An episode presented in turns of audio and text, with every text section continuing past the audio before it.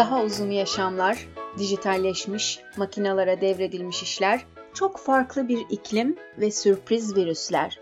Acaba tüm bunlar gelecekte eğitim sistemimiz için ne anlama gelecek?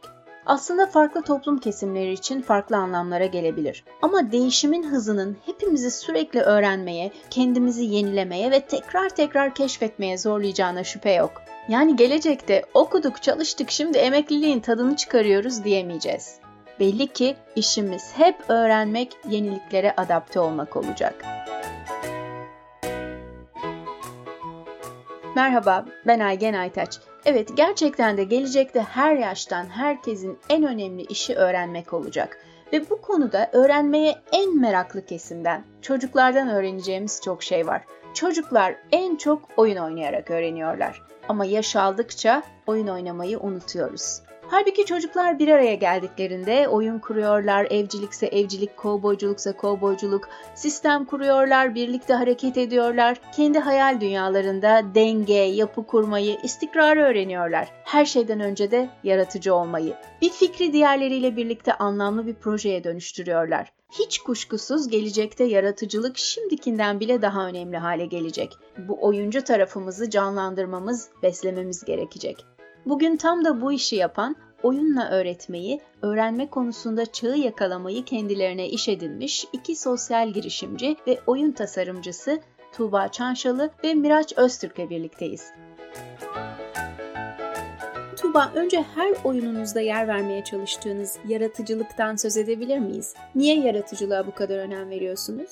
Türkiye'de ciddi bir yaratıcılık sıkıntısı var. Yani yaratıcı olmadığımızdan değil ama bizim yaratıcı olabilmemiz için gerçekten çok ciddi bir ihtiyacın olması lazım. Çok sıkışmış olmamız lazım. O anda pratik zekamız devreye giriyor. Ama yaratıcılık dediğimiz şey aslında inovasyonla birleşen bir şey. Bu da hayal gücüyle tetikleniyor ve küçük yaştan sonra Türkiye'de ciddi bir hayal kısıtı var. Çocukken hayal kuruyoruz, yapılan araştırmaya göre büyüdükçe biz hayal kurmayı bırakıyoruz. Şimdi hayal kuramazsak yaratıcı olamıyoruz. Yaratıcı olamazsak inovatif çözümler geliştiremiyoruz. İnovasyon yoksa ülke içerisinde girişimcilik de olmuyor. Bunların her biri birbirine bağlı bir döngü aslında.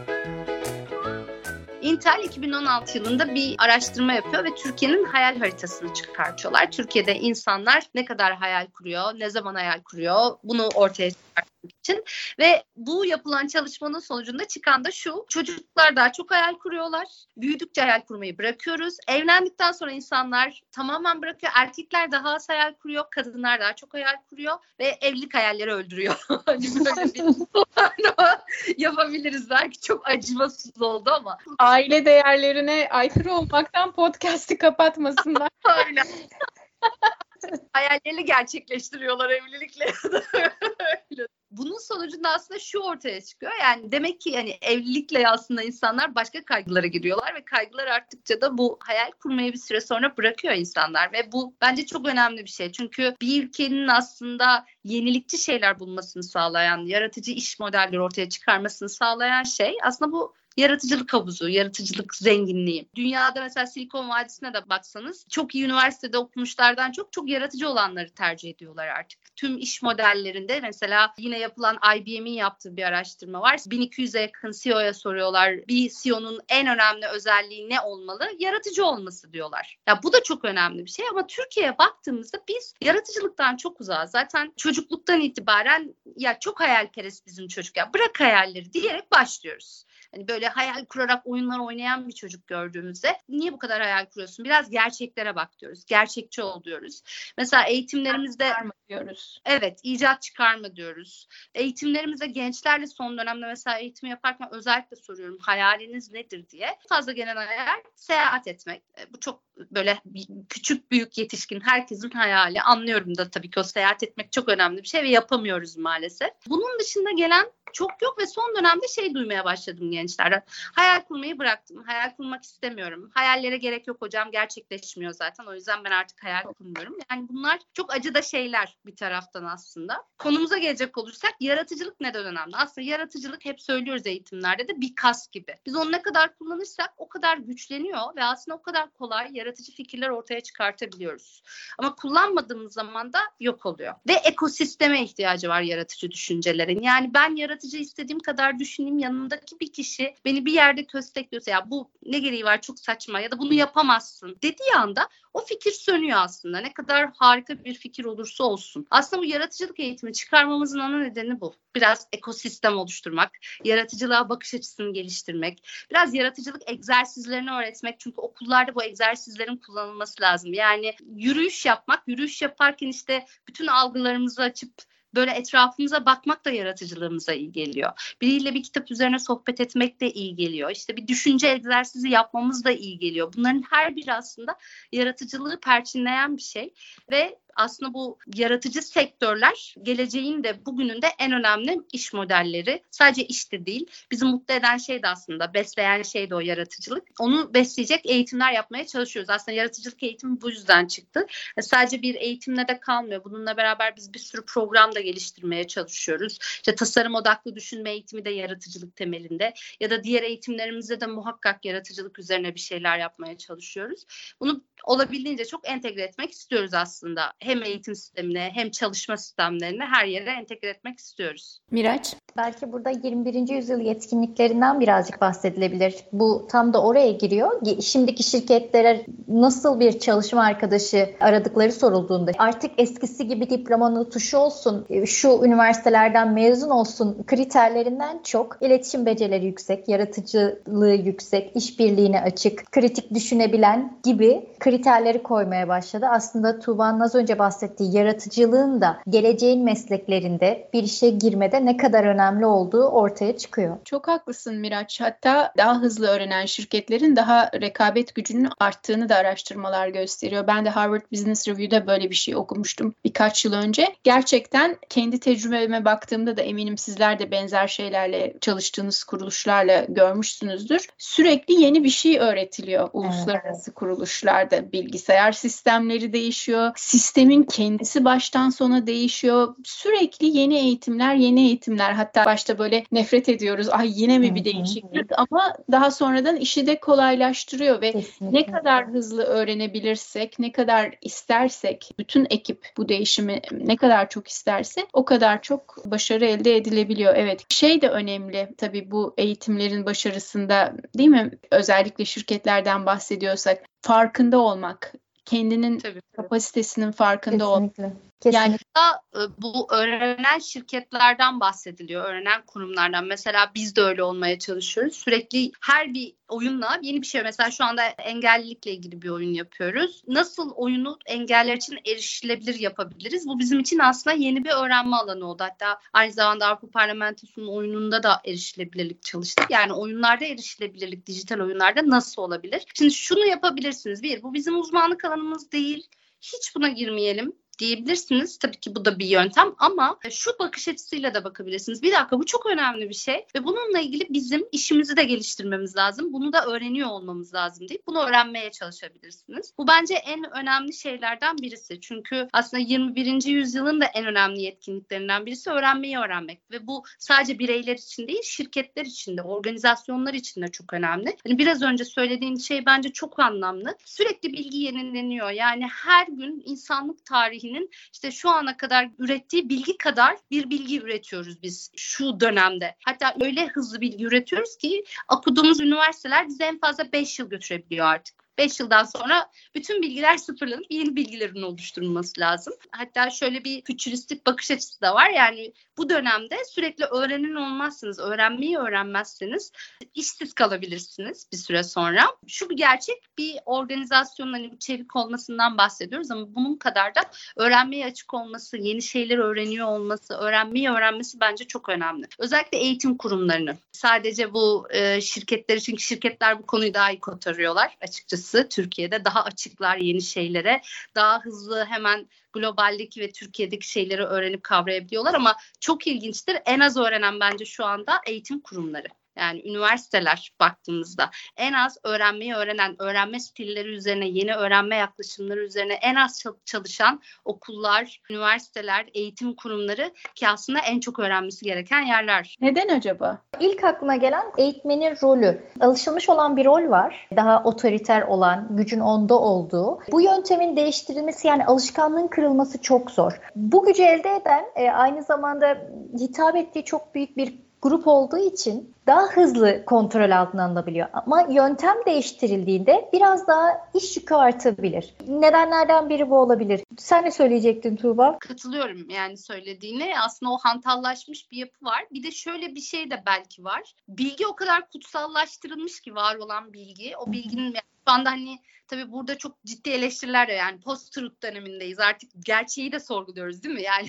bugün gerçekliği farklı farklı herkes oluşturabiliyor. Ama bilgi çok böyle tabulaştırılmış durumda burada. Eleştirel de bakamamamızın bence bir nedeni bu. Yani bazen mesela işte makalelere bakıyoruz. Ben özellikle akademi tarafında, üniversite tarafında çok görmüştüm bunu ve şaşırmıştım. Mesela bir en çok eleştirdiğim şey neden üniversite kütüphaneleri sadece üniversite öğrencilerine açık? Neden akademisyenlerin yaptığı araştırmalar paralı ve ben ona bir STK çalışanıysam ulaşamıyorum? Yani bu kadar elitist olmak, bu kadar bilgiyi sadece bilgiyi araştıran bir zümreye sunmak bence çok da doğru değil. Bunların açık kaynak olması gerektiğini savunan birisiyim açıkçası.